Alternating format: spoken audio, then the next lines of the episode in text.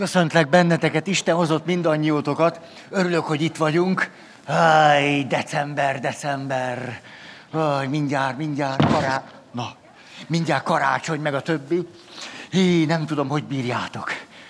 Bírjátok még? Jól van, jól van. Ügyesek vagytok. Szóval akkor arról beszélünk, emlékeztek, elkezdtük az utolsó sémát. Az utolsó sémának a neve büntető készenlét séma. A büntető készenlét sémának a lényege, hogy valaki nem ismeri az irgalmat, a könyörületet, a megbocsájtást, hanem, hogyha valami rossz találkozik, valakinek a rosszaságával találkozik, valami hibával találkozik, akkor számára a megoldás, a megfelelő reakció benne az, hogy büntet, hogy hibáztat, hogy megtolja. Ezért ő az igazságosságot mindennél előrébb tartja, de főleg még az igazságot, és főleg azt, ahogy a nő benne az igazság él.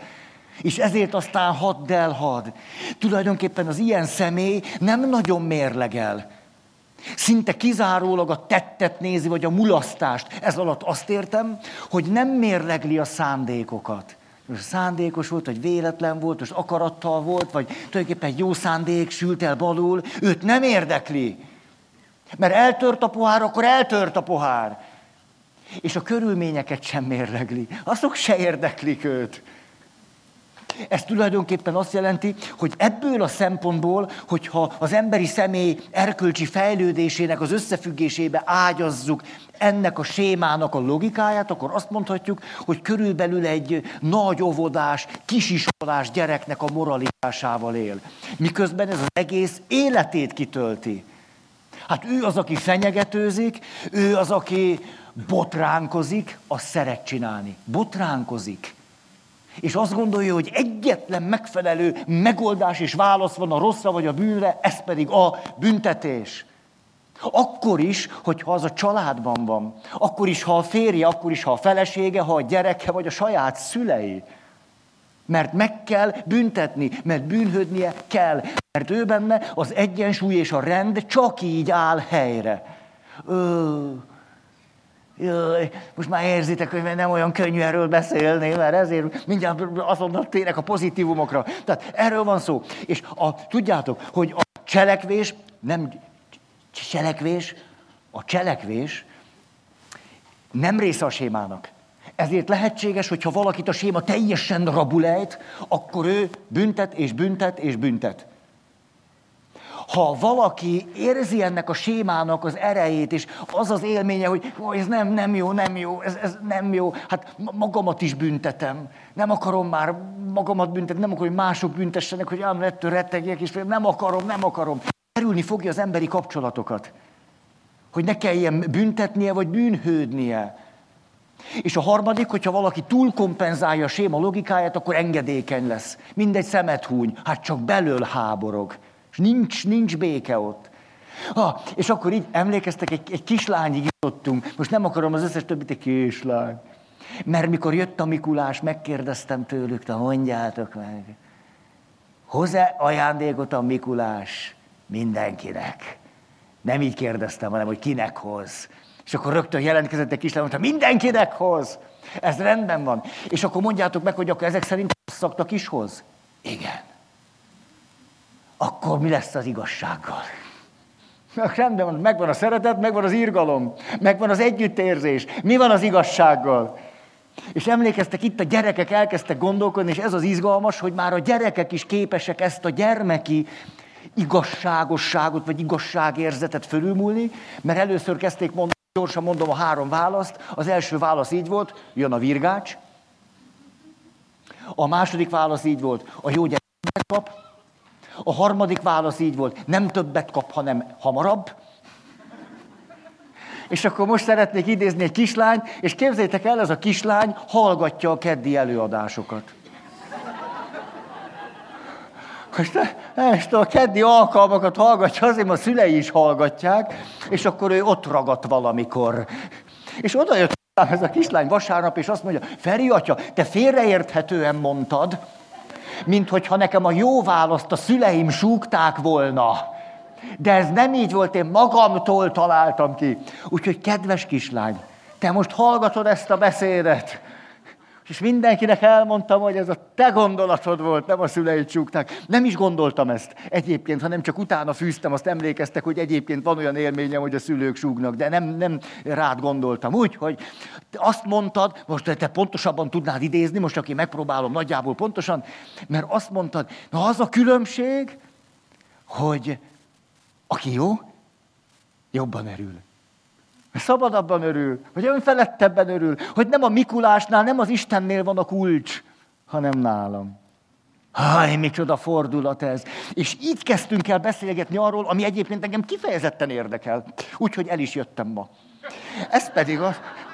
De tényleg, rajtam én, de ez, ez jó, ez jó, ez, ez foglalkoztat ez a téma, hogy hogyan tudjuk, ugye ez a dilemmánk akkor, az igazság, ne legyen ez az igazságérzet, így, így kicsit kényszeres vagyok, egyébként nem. Az igazságérzet és az együttérzés hogyan tud egyensúlyban lenni nálunk, mégpedig úgy, hogy tudjunk örülni annak, hogy a Mikulás mindenkinek az ajándéka. Hogy tudjunk itt lenni anélkül, hogy ezt tagadnánk, hogy elhazudnánk. Hogy hogy tudjuk ennek a sémának a belső fenyegető kapcsolatokat, belső világunkat pusztító logikáját fölülmúlni. Úgy, nem tagadjuk a valóságot, a realitást, a különbözőséget, vagy annak a feszültségét, hogy igen, az együttérzés néha feszültségbe kerül az igazságérzetünkkel, és ez egy belső konfliktus. A teológiai irodalom pedig ugyanezt a konfliktust így fejezi ki, hogy Isten egyszerre igazságos és egyszerre irgalmas. És akkor ettől kezdve mindenki vakarja a fejét, hogy de hogy csinálja. És tulajdonképpen picit erről szeretnénk beszélni. Nem az, hogy Isten hogy csinálja, hát nem tudjuk, hogy csinálja. Hát én nem tudom, te le, valaki tudja, jöjjön, de inkább nem, mert az még rosszabb lenne. Valaki kiállna és elmondaná, hogy összeráz a hidegettől, de, de hogy arról tudunk beszélni, hogy mi emberek milyen lehetőségeket fedezünk föl, hogy úgy tudjunk az együttérzésnek és az irgalomnak a székén lenni, hogy közben nem tagadjuk az igazságot. Vagy az igazságosságot. Hát különben akkor nem egyensúly, hanem hát na. Ezt tudjátok, mihez hasonlít? Gyorsan, ha, lendületbe vagyok. Igen, mert reggel elindultam, és azóta tart. Igen, igen. De tényleg, leállnék, akkor biztos elfogyna. Szóval, azt mondja, hogy nem sokára lesz majd januárban ökumenikus ima hét. Mond ez nektek valamit? Ugye most csak például mondom, Krisztus hívők egysége, hát ez egy jó dolog. 2000 év óta ez a nagy teljesítményünk, hogy szóba állunk egymással. Jaj. Hát igazán már másnak se tudok örülni, mint ennek. Azért jó, hogy ezen kívül van valami jó is a világban, mint hogy mi egymásra szóba állunk. De tudjátok, hogy mikor ott vannak ezek a korszakok, hogy kiáll a református, azt mondja, én nem katolikusok, a katolikus, én nem vagyok evangélikusok, én nem, értitek? Minden, a, az igazság. Most akkor ez, ez a szék. Így az igazság, úgy az igazság, így. Kinek van igaza, ki a jó, ki a rossz, ki a... Fárasztó.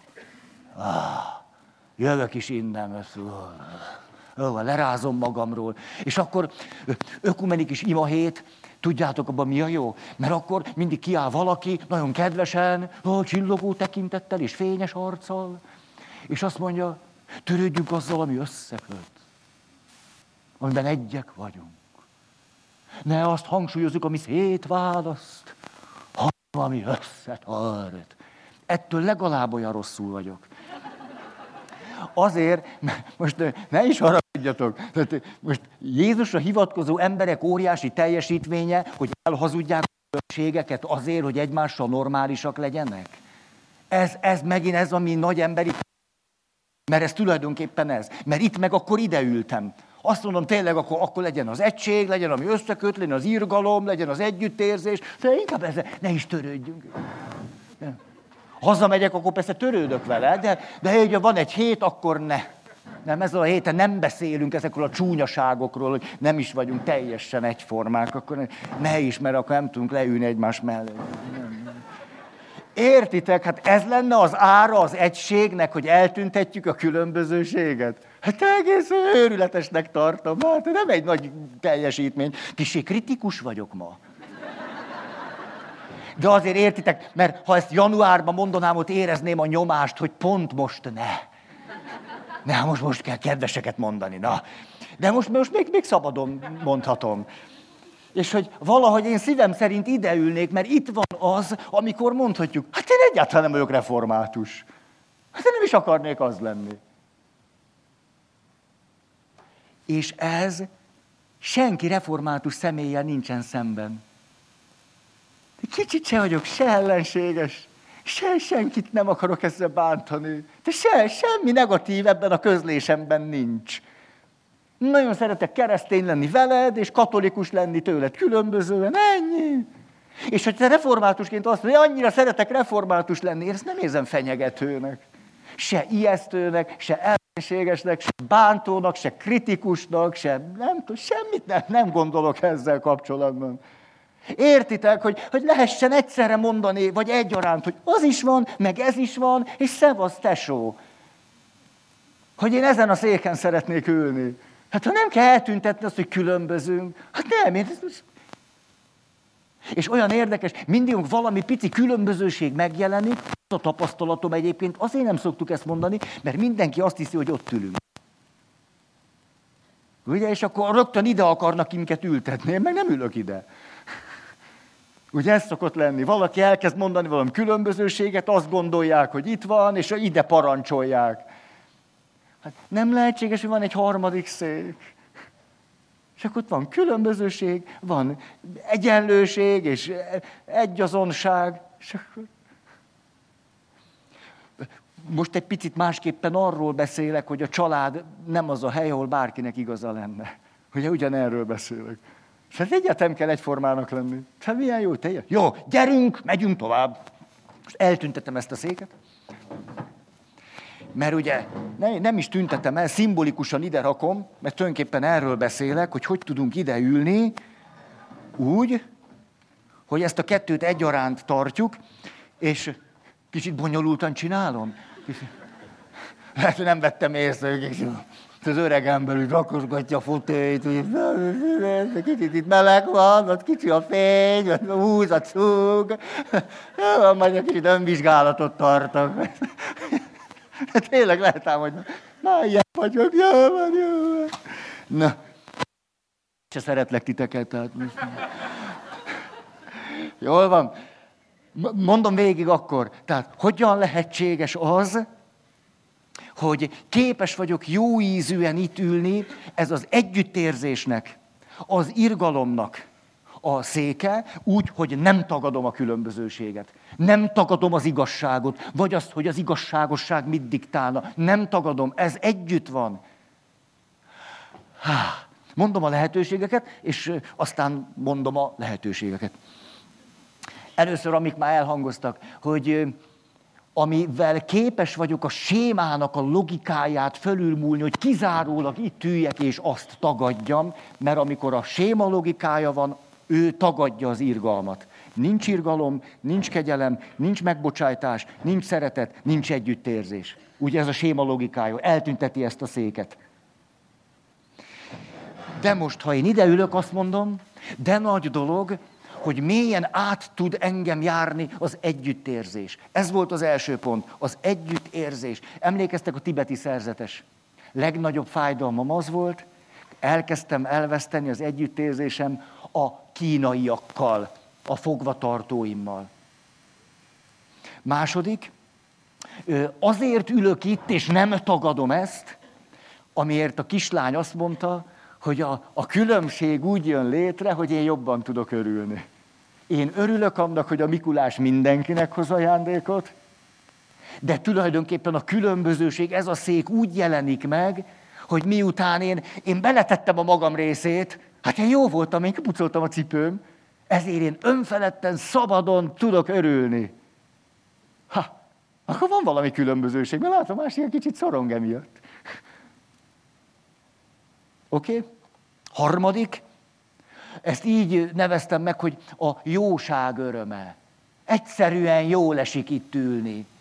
És hogy az, ahogyan eh, tudom az megbocsátásban, vagy az irgalomban, vagy a részvédben megélni, megcselekedni azt, amit, na, hogy ennek van egy visszajelzése számomra. Egyszerűen jól esik itt ülni. Azt mondja, ne, ne, nem akarok itt ülni. Oké? Okay? Negyedik, az igaznak lenni, az igazságomat felülmúlva. Hogy nem az igazság, emlékeztek, Isten az igazság, de az igazság nem az Isten. Hogy aki a sémában van, ezt a kettőt fordítva csinálja. Neki az igazság az Isten. Ott akkor írgalom már nem fér el. Igen, tehát akkor azt mondom, hogy tulajdonképpen emlékeztek József, hogy szeretnék igaz ember lenni. És ha igaz ember vagyok, abba belefér az írgalom. Az igazamba nem fér bele, de az igaz emberségbe belefér. Hát ezért én inkább igaz ember akarok lenni. Ha, na, jól van. Megyek tovább, igen, mert sok új mondani valóm van, és nem akarok, és értiteket megbecsülöm, hogy itt vagytok. Hát amennyire tudom. Ötödik, önmaga megerősítése. Emlékeztek, Placid atya, a kicsik nagyobbat tudnak tenni, mint a nagyok. És ha a kicsik nagyot tesznek, a sokkal többet ér, mint ha nagyok tesznek nagyot. És ezért mi nem kell, hogy nagyok legyünk, nem kell, hogy rehabilitáljanak, hogy kiderüljön, hogy szétkürtöljék, hogy mindenki tudja az igazunkat. Mert mi azáltal tudunk nagyot tenni, hogy kicsik vagyunk, és hely, tudjátok, megkérdezték a fizikust, egy magyar, most, most is él nagyszerű fizikus, csak nem mondom a nevét. Most azon túl, hogy nem jut eszembe, de...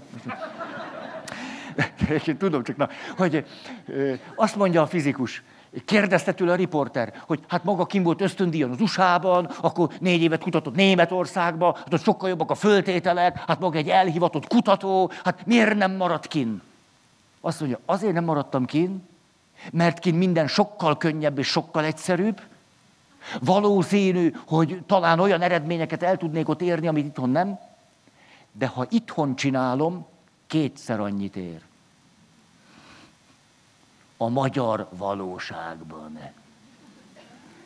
És engem ez lelkesít, hogy én ezt így csináljam. Ez a kicsinyek nagysága. Hé! És csak azt mondom, nem, nem, nem tagadom el, hogy kint könnyebb lenne, és több pénzt keresnék, és jobban élnék. Igen, ez így van, így van. Ezen én átküzdöttem magam, köszönöm szépen, itt ülök. Na, jó?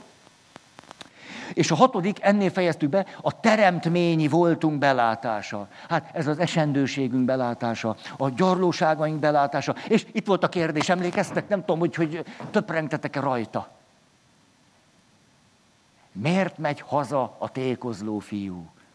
Ez volt a kérdés. Ugye a történetet nem akarom, hát most gyorsan végzünk vele, hogyha valaki nem ismeri, akkor nem veszteség hogy miért megy haza a tékozló fiú. A 4G. Azzal van itt a baj. És hogy a tékozló fiú hazamegy, miután elpazarolta az összes vagyonát, a legtöbben azt mondják, a tékozló fiú azért megy haza, mert bűnbánatot tart, belátja, hogy, hogy nem cselekedett helyesen, hogy örülök, hogy ingatjátok a fejeteket. Nem ezért megy haza, Azt mondja, a szolgának is jobb dolga van apámnál, mint nekem itt idegen földön. Hazamegyek, és azt mondom apámnak, arra sem vagyok méltó, hogy fiadnak nevez, csak a béreseit közé fogadj be. Ugye egy legyek a te béreseit közül. A tékozló fiú azért megy haza, mert nem akar elpusztulni. Úgy hívják biológiai motiváció. Csak Jézus ezt nem hangsúlyozta a történetben. Mondjuk így egy biológiai motiváció.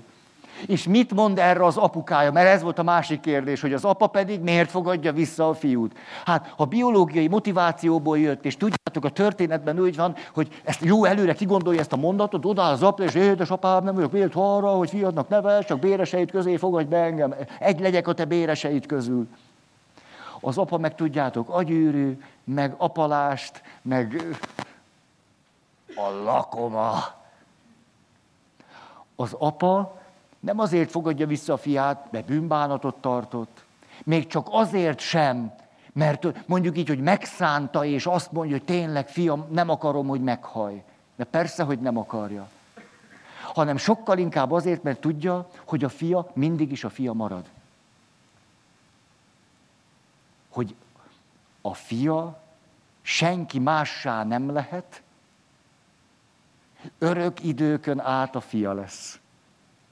Ezért, ha fiam jön és azt mondja, kételkedek abban, hogy a fiad vagyok, minősíts engem béressé. És erre az apa azt mondja, hát fiam, ez sajnos lehetetlen. Te mindig a fiam maradsz. És mert mindig a fiam maradsz, ezért jön az ökör, jön a palást, jön a gyűrű. És az idősebb fiú ezt nem fogja föl, mert azt mondja, mi jutalom? Kizárólag ezen a morális szinten tudja, meg kellene büntetni. Nem érli meg. Válogatnia kéne, mint hamupipőkének. Jó sok évig. Vezekeljen. Hm.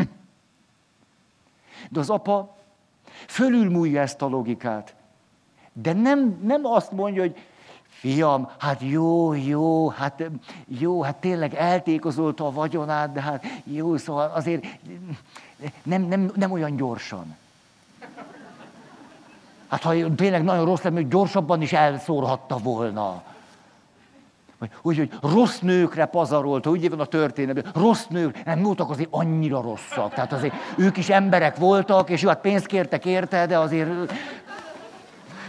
Nincs ez a kötszurkálás.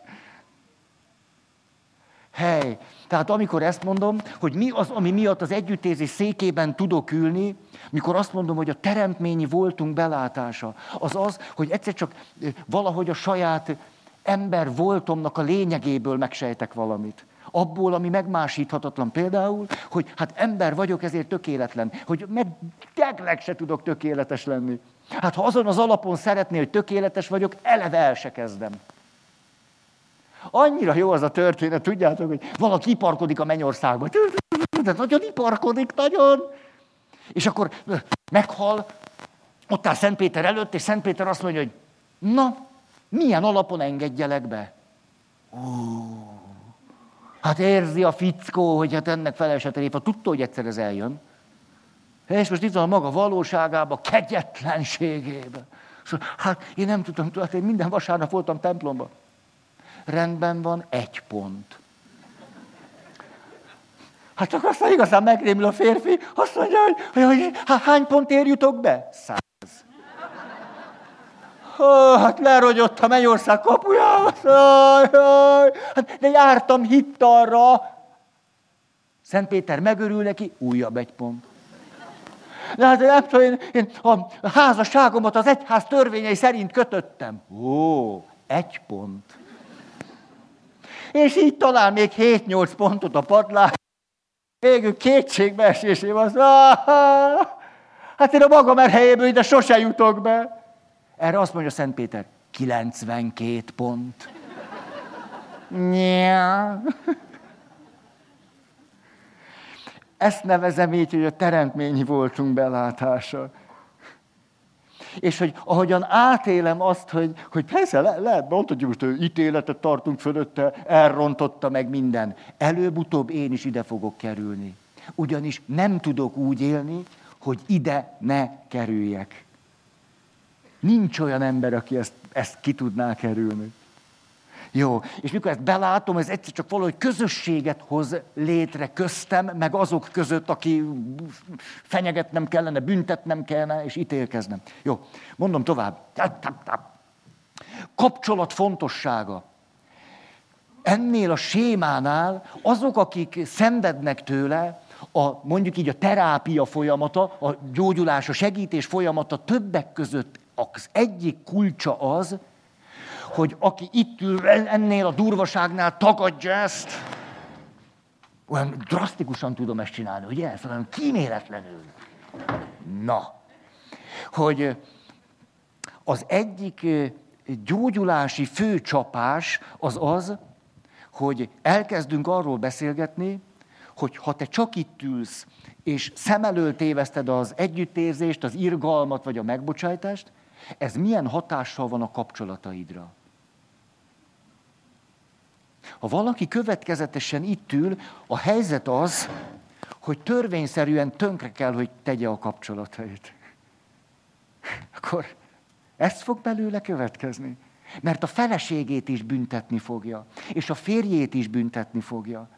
Büntetni fogja, mert ők tökéletlenek, és pont egy házasságban, egy meghitt kapcsolatban, ahol szerepek nélkül próbálunk lenni, hány gyengénk jön elő.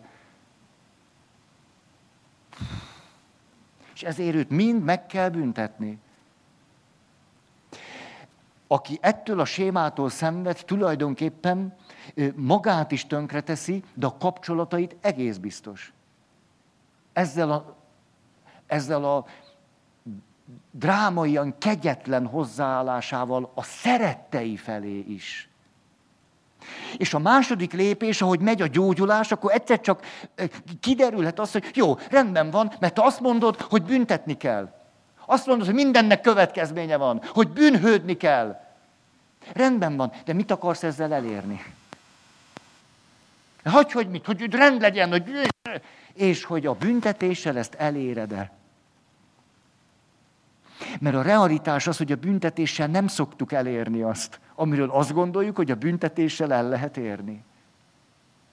Például azt tudjuk, hogy azok, akik a legdurvább bűncselekményeket teszik, azok számára hiába emeljük föl a büntetési tételeket. Nincs elrettentő hatással. Egyszerűen azért, mert azok a személyek, akik az érzelmi önkontrollnak ennyire a minimumával sem rendelkeznek, és egyéb sérüléseik is vannak, ezzel együtt ők felelősek azért, amit tesznek. Ezek az emberek szerintetek, akik képes agyoncsapni a másikat, elkezdi mérlegelni, hogy hány évet fog érte kapni? Hát pont mérlegelni nem tud, ezért csinálja meg. Hát pont, hogy nem gondolkozik a késztetései után. Vagyis, hogy itt belátom, hogy mi az, amiért én azt mondom, hogy el kell rettenteni, és brutálisnak kell lenni, és kegyetlennek, és kíméletlennek, meg minden, pont azokra nem hat. Akikkel kapcsolatban azt mondom, hogy ilyennek kell lenni. Hogy hát üthetem, vághatom a feleségem, hogy ilyen legyen, olyan legyen. Pont ettől nem fog megváltozni, hanem csak tönkre megy minden meghittség köztünk. Hát ez nem csoda. Hát ha bántom, hát mi maradna meg az, az intimitásunkból? Hát itt...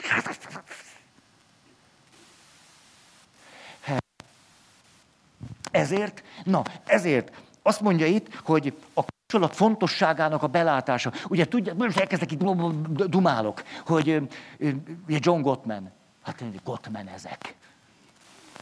Hogy, hogy John Gottman, sok évtized kutatás, ugye tudjátok, matematikus, fizikus, informatikus, majd pszichológus. Hát egy kicsit azért meg van talpalva ezekkel a dolgokkal. Az, csak úgy mondom nektek, nem tudom, hogy ez érdekel titeket, hogy egy olyan valaki, aki mindent mér, mindent számol. A 70-es években már számolt mindent. Tehát ő a társkapcsolatban nézte, hogy hogy mennek a konfliktusok, hogy bántják egymást, hogy szurkálják egymást, hogy ez hogy megy. És ő mindent kiszámolt. Hát ott tudjátok, hogy beültek az ő, volt egy kis apartman, beültek oda, mentem melkasukon, szív, kőkeményen, pulzus számmérő az ujjukon, az ujjukon. Rögtön csak ránéz, hogy mennyi a pulzus, amiközben kiabál. Konfliktus után pisilés, hormonszintmérés, vérvétel, ezt, ezt ő így csinálta. Ezért a Gottman azt mondja, hogy hát igen, megvannak a véleményeik, én meg tudom. De nem azért mondta ezt így, mert nagy képű, de mindent kimért. Hát minden... A... Ez is érdekes. Tudjátok, hogy hogy lett pszichológus? Ez nagyon érdekes. Ez egy nagyon okos bácsi. Ha most már bácsi, akkor nem volt az. Adjunktus volt, vagy mi a szösz ott az egyetemen, és volt egy barátja, az is adjunktus volt, vagy mi a szösz ugyanazon az egyetemen, és minden héten egyszer együtt reggeliztek, vagy ebédeltek, vagy ilyesmi, és hogy beszélgettek egyszer csak valahogy, hogy az egyikük azt mondja, hogy hát, mit, 30 évesek vagyunk, hát én nekem nagy kudarcaim vannak a nőknél. Erre a másik azt mondja, hát nekem se jön össze semmi. Erre megbeszélték, hogy ha már ennyi fogalmuk sincs, hogy hogy lehetne társkapcsolatban élni, akkor kutassák. Hogy ezt jól fog nekik jönni. Ezért kezdték el kutatni. és a, elkezdték ezt, és aztán ők kőkeményen számoltak, mértek minden, és a, mi, húsz évig ez a John Gottman egyáltalán nem csinált terápiát. Akkor megkérdezték, hogy hát magánál jobban a számokat senki se tudja. Senki nem elemezte jobban, hogy egy konfliktusban az egymás bántása hogyan történik. Hogy hány százalékos az esélye a vállásnak azoknál, akik ezt csinálják, vagy azt. Majd ebből egy picit akarok mondani. Erre azt mondja, hogy ez kétség kívül így van, én abból élek, hogy nézem, ahogy mások a szakadékba rohannak. Ezt mondta. És akkor egyszer csak megtalálta a szerelmét. Akkor már jócskán felnőtt. És a szerelme egy terapeuta nő. És a felesége azt mondta, hogy ide figyelj, neked nem jutott eszedbe még, hogy segítsél is másoknak? Ezt 50 éve számolott, hogy, hogy, hogy roncsák el. És akkor azt nem, nekem ez nem jutott eszembe, mondta, nem, én jól megélek a számolásból. És akkor a feleség na jó, akkor elkezdünk csinálni terápiát. És azóta csinálnak. Tehát létrehoztak egy intézetet, zseniális, egy csomó mindent kidolgoztak, hogy mi, hogy tud jól működni. Utána egy csomó tényszerűség van a kezükben.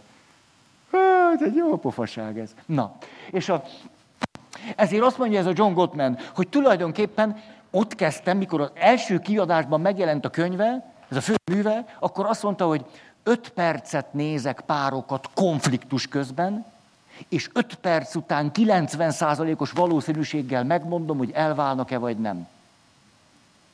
Most már 70-en túl van, most azt mondja, elég három percig néznem, és azt is megmondom körülbelül mikor. Mégpedig azért, mert annyira precízen kidolgozta az egyik rész az, hogy látja, hogy a házasfelek hogyan bántják egymást. És pontosan lehet tudni, hogy ha az egymásnak ez a bántás, ez a fajta durvaság megjelenik, mik a tünetei, hogy azokat egyszerűen nem viseljük el. Tönkre megy a kapcsolat. Hiába gondolunk mi akármit mögé, hogy azért csinálom, mert majd így, akkor, meg úgy. Most ott tart, a gyerekek vizeletének a hormon vizsgálatából megmondja, a szüleik házasságának a minőségét. Azért ez már kicsit durva. És a, egy csomóan kritizálják őt, hát csak, na. És akkor azt mondja, ez szerintem megvan a ti eszköztárotokban, tehát ebben most nagyon hosszan nem akarok belemenni, inkább egy pár számot mondanék, hogy tudjátok, hogy ami egészen biztos oda vezet, akármit gondolunk, hogy miért csináljuk, hogy tönkre megy a kapcsolat, mert itt ülünk, kinek van igaz, kritikusság. Tudjátok, mit mond erre Gottman? Azt mondja, csak picit furcsán fog hangozni, azt mondja, amikor neki áll az egyik fél kritizálni a másikat. Te ilyen vagy, te olyan vagy. Azt mondja, hagyd abba a kritizálást, helyette inkább panaszkodj. Azt tanítja meg a klienseknek, hogy panaszkodjanak kritizálás helyett. A kritizálás tönkreteszi a kapcsolatot, mert bánt. A panaszkodás nem bánt, ha tudjuk, mi a különbség.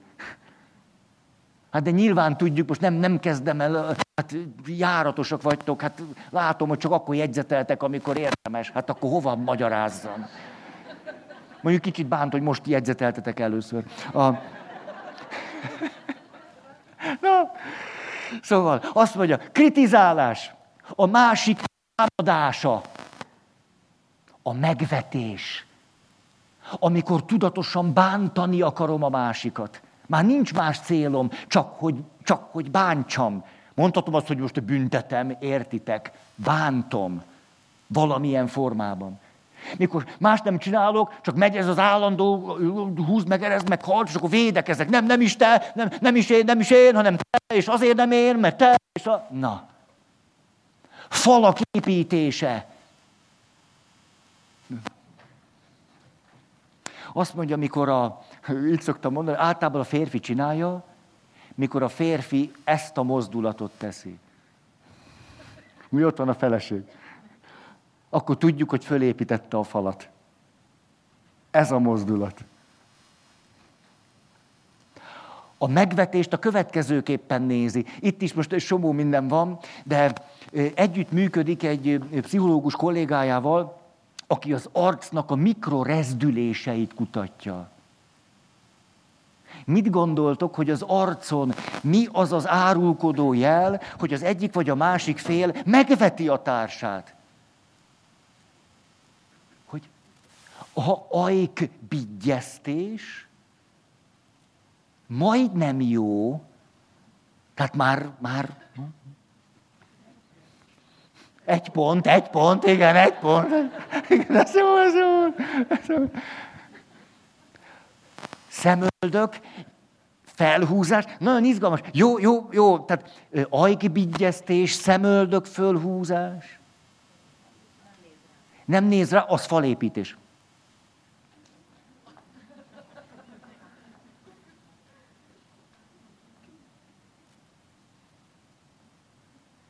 Hát nem kell tudnotok, nem azért kérdezem. A, az aszimmetrikus arc gesztusai, az egyik fele így. Most ez, tehát, hogy, hogy lehet a szemöldök, lehet a szájszél, lehet valami aszimmetrikusan. Ez, a, ez a, az a fajta megvetés, amikor így, de nem párhuzamosan, hanem aszimmetrikusan. Nem tudom, gyakoroljátok a tükörbe. Vagy nézzé, kapcsoljátok be a videót egy-egy kedés előtt. És akkor lehet, hogy egyszer csak meglátjátok ezt az arcrándás, rándulást. Jó. Durva nyitás. Na, örülök, hogy hazaértél. Haza, haza, evett, haza evett a fene. Na, Gratulálok! Ezt nevezik durvanyításnak. Elárasztás. A nők szeretnek elárasztani, mire a férfiakat emelnek. Ez, ez szokott lenni a, a, a klasszikus. Nő eláraszt, férfi falat emel. Akkor a férfi lenéz, a nő megvet. Hát aztán értitek akkor, mikor lesz házassági évforduló? Tehát Gottman a kutatásainak helyén egyre precízebben kikutatta azt, hogy melyek azok a negatív gesztusok, amelyek jellemzik azokat, akik több mint 90%-os valószínűséggel el fognak válni. Egyszerűen azért, mert ne, nem, nem szívleljük ezt. Nem, ne, akkor is, hogyha a legszebbeket mondja a másik, ugye egyébként, lehet egy gyönyörű életfilozófiája, Egyszerűen élhetetlennek éljük meg. És akkor itt most mondanék számokat, mert az biztos érdekes nektek, az derült ki, van, amit nagyon egyszerűen mond. Nyilván azért, hogy érthető legyen. Azt mondja, hogy azt láttam, hogy ő így nevezi ezt, hogy vannak a mesterek, és vannak a katasztrófák. Ezt így mondja. Azt mondja, hát a, a mesterekre az jellemző, hogy egy konfliktus során, magában a konfliktusban, a pozitív és a negatív jelzések aránya, a jelzés lehet non-direktív is. Tehát az lehet egy simogatás, lehet egy pillantás, lehet, hogy kimegy, főz kávét és tölt a férjének is, akivel éppen üvöltözött. Tehát sokféle jelzés van, az nem csak a szavak. Az derült ki, hogy a mesterek még egy konfliktus során is a pozitív, negatív jelzések arányában minimum öt pozitívra jut, egy negatív. A konfliktuson belül.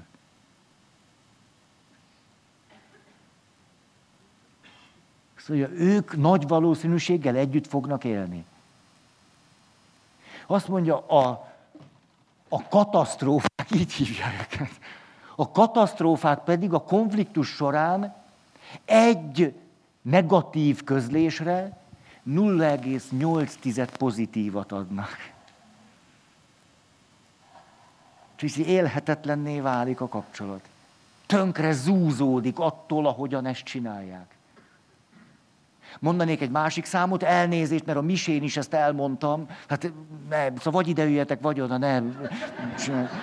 Hogy... Szóval, ezt mondjuk a Péter kérdezi, hogy mondjál valamit magadról, ezt nem fogom mondani. A, szóval az derült ki, hogy nézte, hogy azok a, most férfiakat nézett, ez azért nagy dolog, hogy férfiak itt vagytok. Hát ezt el sem tudom képzelni, hogy miért jöttök. Hát ez, hogy, de mondja, hogy a lányok miatt. Ez, ez jó válasz. Hát ez, ez, ez, ez teljesen jó. Szóval, hogy azt nézte, hogy megint egy picit, hogy mesterek katasztrófák, de ne értsétek félre, csak így ragadta meg ezt a csoportot, hogy olyan férfiak, akik aztán elváltak. Az ő kommunikációjukat nézte abból a szempontból, ami egyébként gyakoribb, hogy a nő kapcsolatot kezdeményez. A házastársi kapcsolaton belül megszólít, megsimogatja, ránéz, valamit mond neki. A kérdés az az, hogy a nőnek a kapcsolat kezdeményezés. Ő ezt így nevezte, hogy felé, a férfi milyen választ ad? Háromféle válasz van. Felé, el, az a falépítés, el, nem veszek róla tudomást, mintha meg se hallottam volna, nem reagálok, nem érdekel, kizárom, illetve az ellene, az a legdurvább. Tehát felé, vagy el, vagy ellene. Az derült ki, hogy azok a férfiak, akik elváltak, de értitek, most nem az elváláson van a hangsúly, hanem az, hogy az már valaminek a következménye, egyszerűen így volt jól megragadható a helyzet. Tehát látszik, hogy az, az oda visz. Így mondom ezt. Hogy, tehát értitek, a három széknél nem itt ülök, hogy kibekössek bele, meg kit bántsak. A, az derült ki, hogy a nő kezdeményezésére ezek a férfiak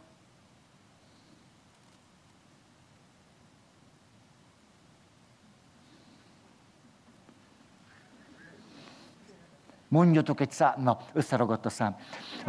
De tényleg annyira meg vagyok rendőrtől.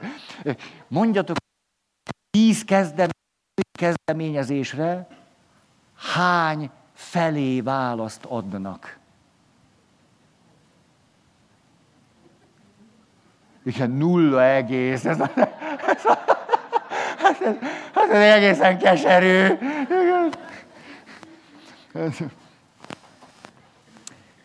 Legjobb esetben kettő. Tehát tíz kezdeményezésből kettő reakció. Ez, ez drámai. Emögött két dolog is lehet. Az egyik, hogy nem is veszi észre. Ne, nem is figyel oda. Nem is érzékel, nem is törődik vele, nem is érdekli. Vagy pedig nagyon is észreveszi, el vagy ellene, el vagy ellene. Tízből legjobb esetben kettő. És megnézte a mestereket, hogy akik ott együtt élnek a feleségükkel, ugyanúgy vannak konfliktusok. Csak a konfliktust másképpen csinálják. Megnézte, hogy ott a nő, amikor kezdeményez, a férfi tízből hányszor reagál felé reakcióval. Hat?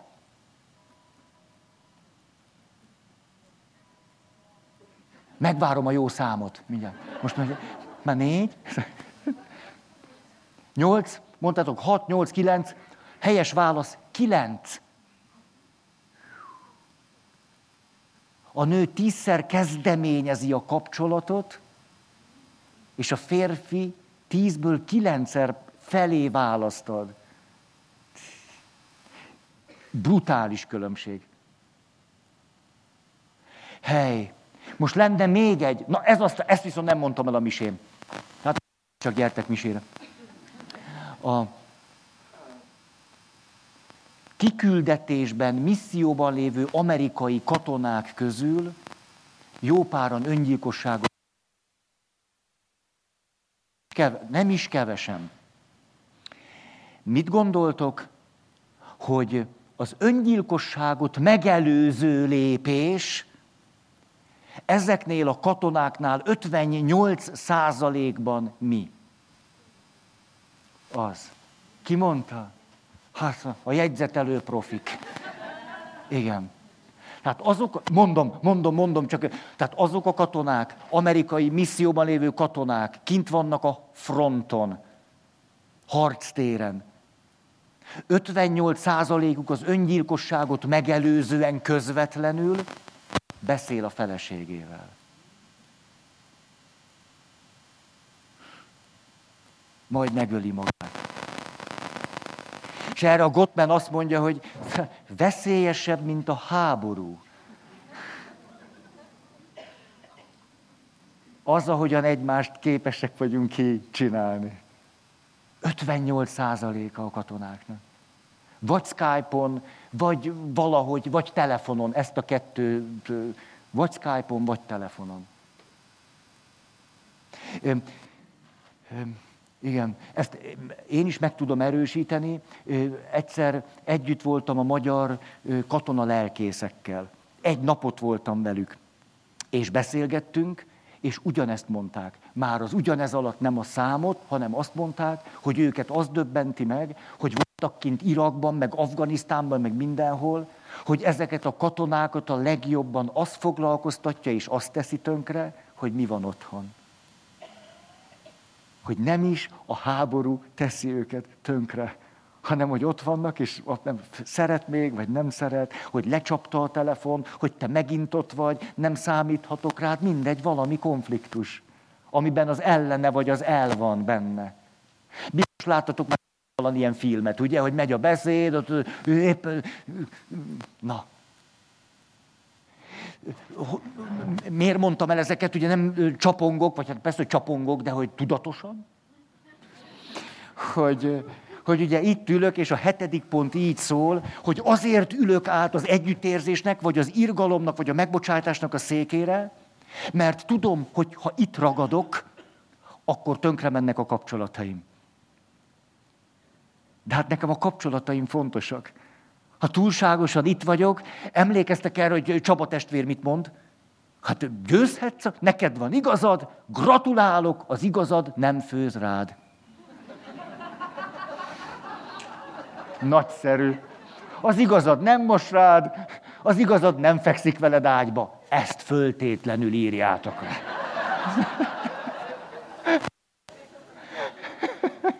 Oké, okay. hát ez volt az ötödik, hogy meglátom, hogy mennyire fontos a kapcsolat. Jó? Jó? Igen. Örülök, hogy még a gyerekek vizeletét is be tudtam hozni témaként. És már tényleg akkor mindenről volt szó. Majd a farsangon ezt ne válasszátok. Ilyen, Tudjátok, szokott ez lenni, öltözbe valaminek, ami elhangzott az alkalmakon. E, ezt ne, ezt ne. Jó, nyolcas az itt ülök, és azért nem, nem akarok itt rekedni, miközben nem tagadom az igazságot, sem az igazságosság fontosságát.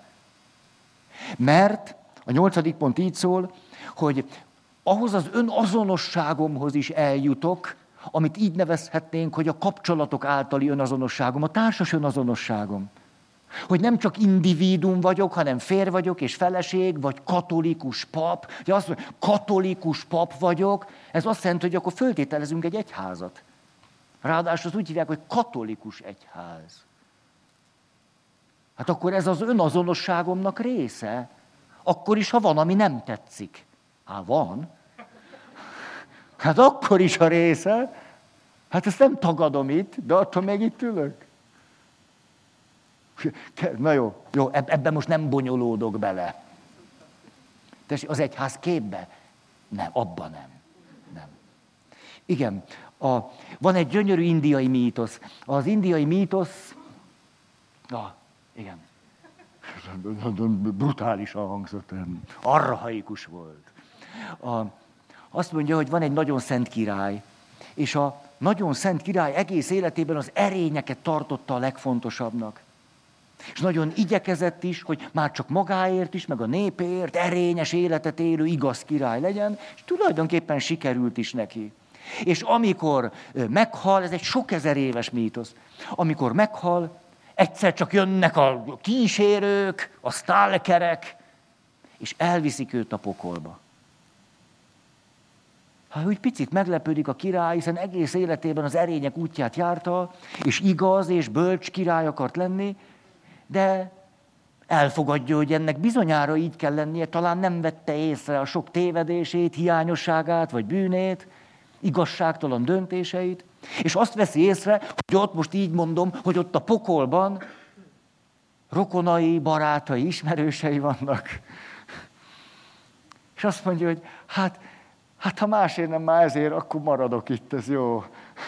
Hogy legalább együtt vagyunk. Hogy bizonyára azt kapom, amit megérdemlek, de, de örülök neki, hogy itt vannak, itt vannak sokan, akiket szeretek. És ebben a pillanatban egyszer csak megjelenik egy angyal, és el is vittem a mennyországba. Hát ezt nem érti ezt a király, de most, hát ezt most nem értem, most akkor ide jutottam, vagy oda. Ezt nem értem, azt mondja az angyal.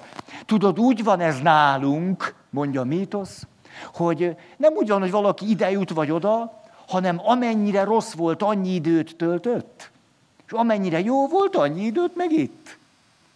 Te egy igazságos, bölcs és igaz király voltál, egyetlen egyszer azonban hazudtál. Ezért neked néhány percet itt kellett töltened. De ez most lejárt. Mostantól kezdve itt a helyed. Erre a király néz az angyalra, és azt mondja, de nekem a barátaim ott vannak, nem mehetnék vissza?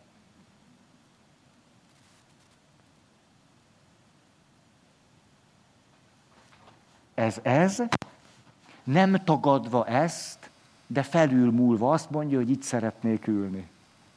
És ez egy indiai mítosz sok ezer évvel ezelőttről. Ebben azt tartom szépnek, hogy még csak katolikusnak se kell lenni. Értitek, hogy mondom? Hogy itt valami nagyon egyetemesen emberi van. Miközben tök jó dolog katolikusnak lenni. Jó, jó.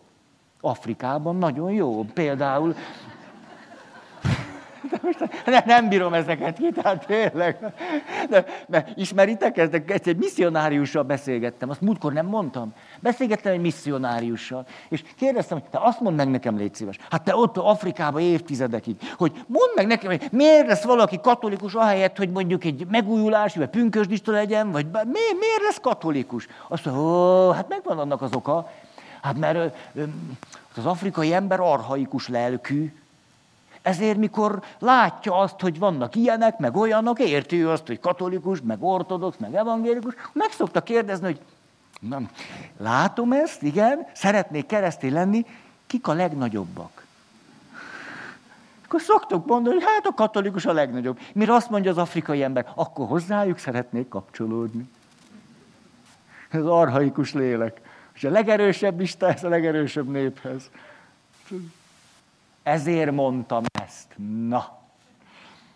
Azt mondja. Igen, tehát, hogy az összetartozás általi önazonosságomhoz jutok. Tehát itt ülve nem hasonlok meg magammal, mert azt mondom, hogy összetartozom velük. Az lehet, hogy ilyenek, meg olyanok, meg amolyanok, csak hogy összetartozom velük. Olyan érdekes ez, hogy te hány évig agyalt tam én is, meg, meg sokan azon, hogy most, most hogy a katolikus egyház, és az, most nem tudom, miért is beszélek erről, nem tudom, lehet, hogy a rorátemiség kihozzák ezt belőlem. És a, igen, mert teljesen elvesztem az egyensúlyom tőlük. És a, de nem a misétől, hanem az öt órás keléstől. Egyszer nem bírom kipihenni magam. Hát ne, nem bírom. Hát lehet erénygyakorlatnak jó, csak bele döglök. És a, Fél, hát nem tudom ezt másképp mondani. Most tudom, hogy ez nem érdekel titeket, de hogy némi kis együttérzés. De tényleg ilyen, nem, nem, nem, hát nem, nem tudom. Tehát, na. Csinálhatunk úgy, hogy nem beszélünk róla, de attól még így van. Értitek? Tehát ülhetek ide a második székre, és mondhatom, hogy szeressük egymás gyerekek, de attól nekem még ötkor kell kelnem. És ez megnehezíti az irántatok való szeretetemet, kétség kívül. Valahogy nem az erények útja felé sodor. Na. Rendben van. Látjátok, mennyire a jó szándékotokra bízom magamat máma. Ugye? Érz, érzitek. Hát, hogy ítélkezhettek fölöttem, vagy megérthetitek ezt, ez ahogy tetszik nektek. De minden esetre lesz hely legközelebb. Ah. Ugye, ezek a trükkök, tudjátok. De érzem, kicsit meleg van, akkor mondok egy-két ilyen mondatot. Hűvösebb lesz. A, igen, igen. A, tegnap jöttem haza egy előadásból. Ah, nagyon szeretek, az olyan jó, és akkor hallgatom a rádiót, és, és olyan, olyan dolgokat lehet akkor hallani, amit soha nem hallgatnék meg, de hát, hogy megyek az autó, most miért ne hallgassam meg? Általában a Kossuth rádiót hallgatom. Na. És a Kossuth rádióban zseniális öm, rádiójátékok, színházi esték, zseniális. Versek, ha, remek. Jászai Mari visszaemlékezései. Ezt hallgattam 15 percig. Hát valami zseniális volt. A Jászai Mari így kezdi a visszaemlékezéseit. Hát most nem szó szerint, hát egyszer hallottam. Azt mondja, hogy 1850-ben születtem. Ezért is szomorúságot és keserűséget fogyasztottam édesanyám méhében. Mert 49-50-ben hogy is érezhette volna anyám a eltiport szabadságharc és forradalom után magát. Ezért, amikor megszülettem, a véremet már átjárta a szomorúság és a keserűség. Azért tartom döbbenetesnek, mert még, még ma is van, aki azon, nem tudom, hogy, hogy most akkor a magzatra hat az, ahogyan az anya él.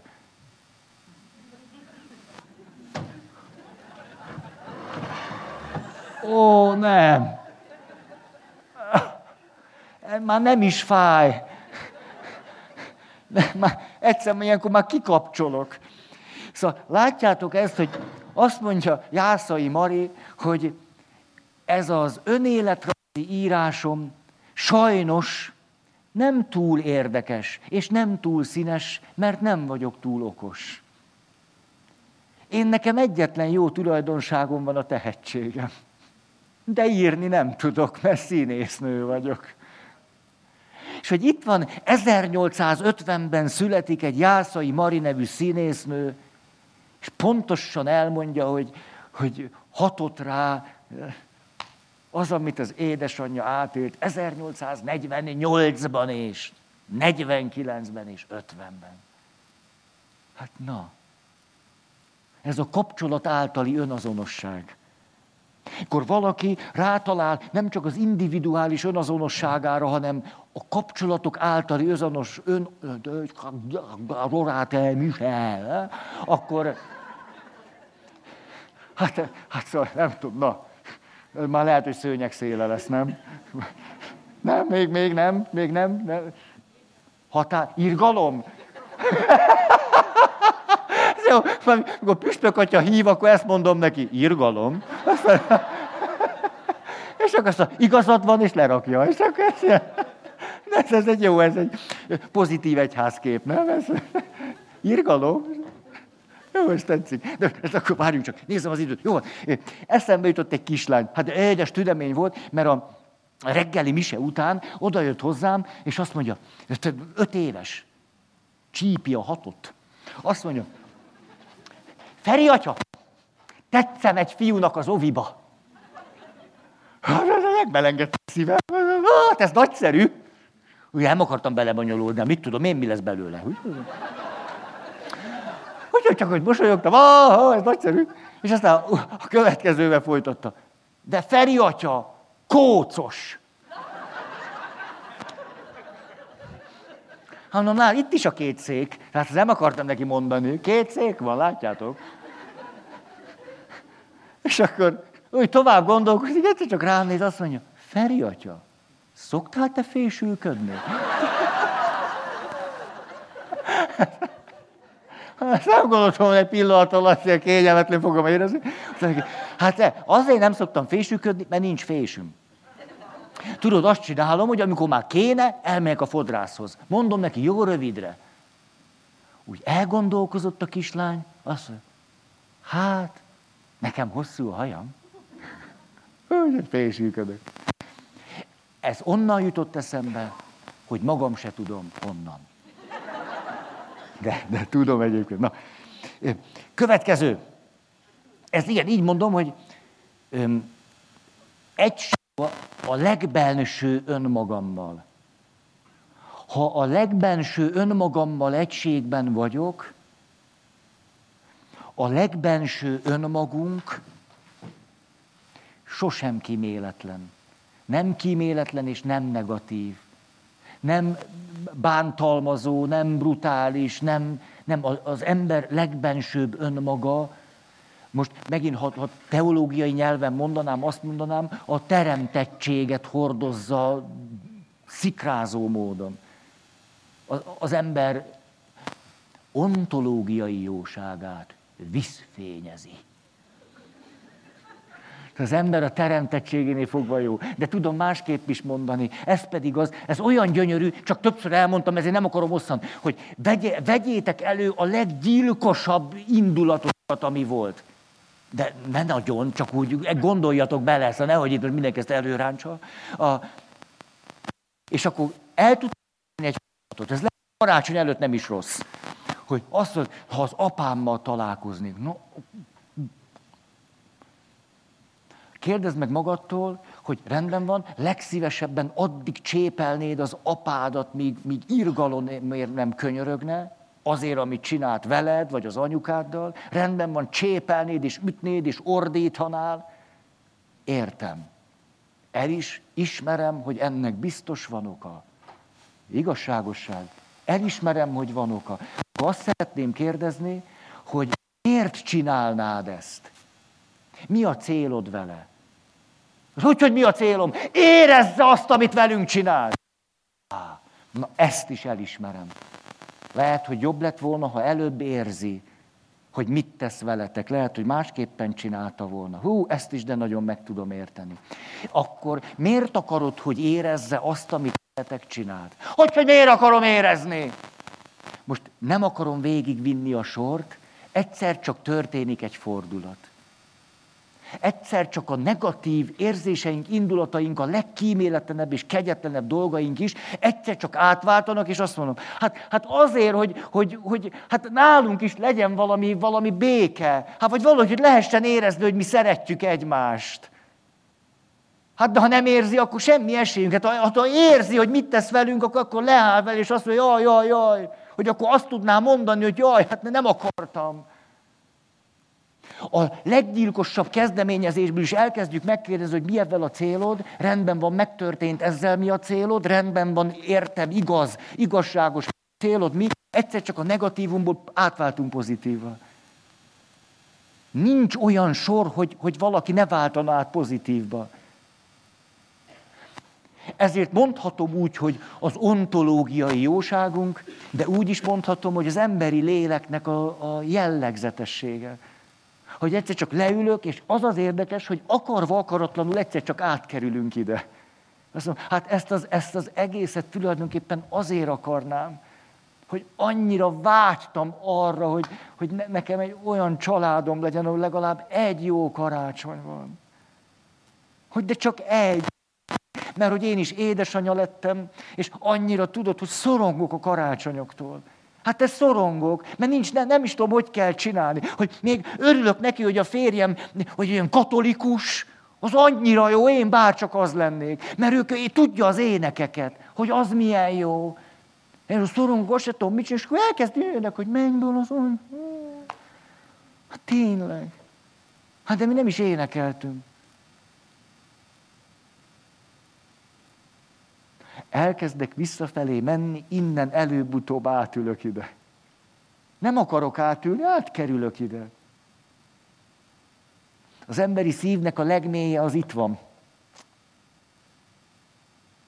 Hm. Nézem, na, gyerünk, gyerünk, gyerünk. nem tudom, kell sietnünk, vagy nem kell, vagy... A, ez az egység a legbensőbb önmagammal, most ide ülök, mert a, a segítés kapcsán pedig, ez megint érdekes, hogy, hogy például a segítő azzal tud segíteni annak a valakinek, aki ettől a sémától szenved, hogy azt mondja, hogy, hogy mit gondolsz, hogy ez a hangot, hogy bosszú, fájjon neki, bűnhődjön, hogy ez a legmélyebb hangod-e, vagy nem, vagy pedig, hogy tulajdonképpen ez kinek a hangja.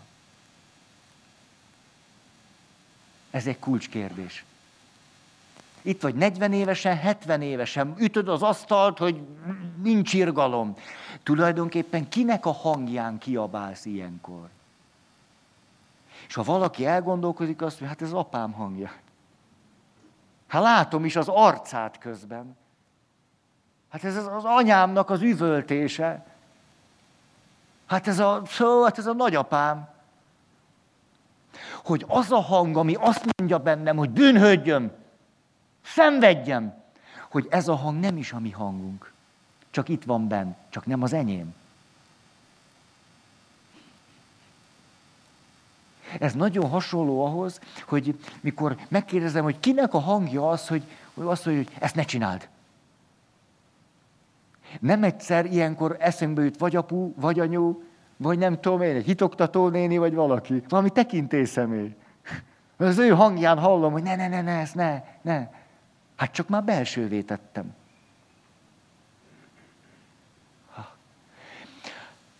A gyógyulás útja ebből a sémából plö, hogy tudom azonosítani ezt a hangot, de már úgy, hogy valójában ez nem az én hangom. Valamikor hallottam ezt a hangot, megtanultam, és már idebent van, de eredetileg nem az én hangom. Akkor jön a következő kérdés, igen, akkor az apát hangja, aki mindig üvöltött, az anyádé, aki mindig térdepeltetett, és állja sarokba, és hozta a fakanalat. Értem. És most ennél a helyzetnél, ugye te mindig bünteted a feleséged, gyere, ülj át ide, és tulajdonképpen mi lenne a te hangod? Ez egy fölfedezés. Hogy azt se tudom, mi az én hangom. Hát nem, nem is tudom. Hát de ez a hang mindig elnyomta az a sajátomat. Ez annyira kiabál, hogy nem, nem is hallom a sajátom. És hogy mi az én hangom? Hát nem is tudom. Hogy, hogy nem tudom, hogy, hogy hát, hát, hát az enyém, hogy nem is tudom, hogy, hogy, hogy ne bánts. Hát talán az. Vagy talán nem is az, hogy ne bánts, hanem hogy nem tudom, hogy hát nem tudom, hogy szeressél. Hát ez olyan hülye hangzik, nem? Hát ez, ez hülye hangzik. Nem is tudom, vissza is ülök ide, nem? Ez, ez, ez, ez, ez. Ah, hol vannak a jegyzeteim? Azt mondja, ki? Tehát egység a legbensőbb önmagammal zárójel, a büntetésre fölszólító hangot más valaki hangjaként vagyok képes fölismerni, mint ahogy az is. Hát ez a realitás. Akkor rendben van, utolsó. A saját esendőségemmel való kapcsolat. Ráadásul a saját esendőségemmel való pozitív kapcsolat. Az a fordulat, amikor egyszer csak azt mondom, most már képes vagyok elfogadni vagy megbecsülni magamat akkor is, ha tökéletlen vagyok.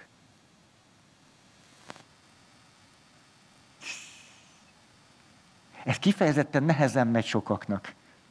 Mert az első lépés az, ugye ideülök, és azt mondom, hogy amikor valamit jól csinálok, akkor egész, egész rendben vagyok magammal, na de ha elszúrom, akkor az áradat, hogy lehet ilyen hülye, szídjuk magunkat a végtelenségig. Ugye ez a Csoki Mikulás, meg a virgács. Ugye ezt csináljuk magunkkal, a gumicokor, vagy... Akkor az életemben először azt mondom, de tényleg, ezt, ezt tényleg elszúrtam? de attól én még nem vagyok rossz ember. De elszúrtam, de attól még nem vagyok rossz ember. Mikor eh, tudok az esendő, sebzett részemmel pozitív viszonyba kerülni. A, sose gondoltam volna ezt, na ezzel akarnám befejezni, hogy nem, én nem tudom, ti hogy vagytok a cirkusszal. Én nekem a sose jött be. Hát a cir... nem tudom, annyira izzadságszagú. Én nekem a cirkusz nem. A bohócok, Hát, pláne nem. Se cirkus, se bóc, engem az azt nem lehetett. És néhány nappal ezelőtt találkoztam egy. De milyen bohóccal? Orvos bohóccal. Doktor bohóc. Na, Ö, igen. A, na most, olyan jót mondott, beleszerettem a bohócokba. Ezt, ezt el kell nektek mondanom. Azt mondja, mutatott képeket, hogy hogy fekszik a bóc, befekszik a gyerek ágyába, és a gyerek meg csövek lógnak ki, meg minden, és a bóc nagy orrával úgy odaér hozzá. És egész beleszerettem, és most derült ez ki nekem, mert az én bócok nem érdekeltek, hogy képzeljétek el, Háromféle bohóc jár be a betegekhez, a gyerekekhez. Háromféle. Hí, tudtátok? Na, mutatom nektek. Na, fekete bohóc nincs, de van egyébként. Tényleg van, van. Csak nálunk nem annyira dívik. Azt mondja. Az első fajta bohóc azt mondja, hogy Készítek el! Nézd az ablakot, nézd, nézd, nézd! Rózsaszín elefánt ott repül! Ez az egyik fajta bohóc. Hát mindig lát valami rendkívül ilyen szépet, valami érdekeset, valamiért, amire érdemes élni. Ezt mindig látja. És hogyha azt mondja neki valaki ott a porondon, hogy nézd csak egy két forintos, lehajol, elnézést, az, az valahogy nem tudom. Hát, fenékbe rúgják, és utána elterik két perc, és akkor megint mondják. Nézd, ott egy két forintos, és ilyenkor gyerekek elkezdenek kiabálni, hogy ne, ne, ne. De ez a bohóc mindig lehajol. Mindig. Akárhány fogják fenékbe, ő mindig lehajol. Mert ha valaki azt mondja, nézd, ott egy két forintos, akkor lehajol. Ha azt mondják, ott repül a rózsaszín elefánt, ő nézi az ablakon. Ez az egyik fajta bohóc. A másik fajta bohóc az, aki azt mondja, mikor nézd, nézd, rózsaszín elefánt ott repül. A másik bohóc azt mondja, itt vagyok. Azt mondja, nem, olyan, bó, olyan elefánt nincs, tehát repülő elefánt nincsen. Hogy, hol mondtad az ablakon? Aha, hogy ott repül. Nem, ilyen elefánt nincs, nézzük csak. Hát ez az a fajta bohóc, aki azt mondja, nem, nem, ilyen nincs, ha ne, ne csináljunk már hülyét magunkból de azért megnézzük. A gyermeki kíváncsiságát, a bizalmát sosem veszti el az első. A gyermeki kíváncsiságát nem veszti el soha. Azt tudja, hogy aznak nincs a repülő medve. Hol? Mindig megőriz valamit a gyereki kíváncsiságából. És a harmadik bóc, de ez a legjobb pofább. Föl nem megy oda az ablakhoz. Nem tudom, mit rohangáztok az ablakhoz. Hát nem veszitek észre, ez teljesen nevetséges. Hát repülő elefánt kedden nem repül, csak hétfőn meg szerdán. Hát ezt nem tudjátok. Ez, ez olyan jól esik, hogy nem hát, Ő aztán a kritikus. De miközben kritikus, a közben föntartja a kapcsolatot. Nem, azt, azt nem veszti. Nem, az azért, na, azért jó van. Hát csak nem kedden. Szerdán van, kedden nincs, és az... Hát én beleszerettem ezekbe a bohócokba. És milyen jó ez. És arra gondolok, hogy, hogy ott vagyok gyerekként, hogy ez a Beteg gyerekként. Ott fekszem, és lógnak a csövek belőlem, mert egy beteg gyerek is vagyok. Mint mi mindannyian. Van bennem egy beteg gyerek. És milyen, milyen jó, hogy azt mondom, kérem ezt a három bohócot. Gyertek oda az ágyamhoz. És az egyik, egyik meséljen nekem, tá, mutasson meg valamit, és, én, és mutassa meg, hogy mindig érdemes bízni. A másik az, az hütetlenkedjen, mint én is szoktam. De azért nézzük együtt. A harmadik meg legyen okos, mondja, hogy kedden nincs, de szerdán lesz. Köszönöm a figyelmet.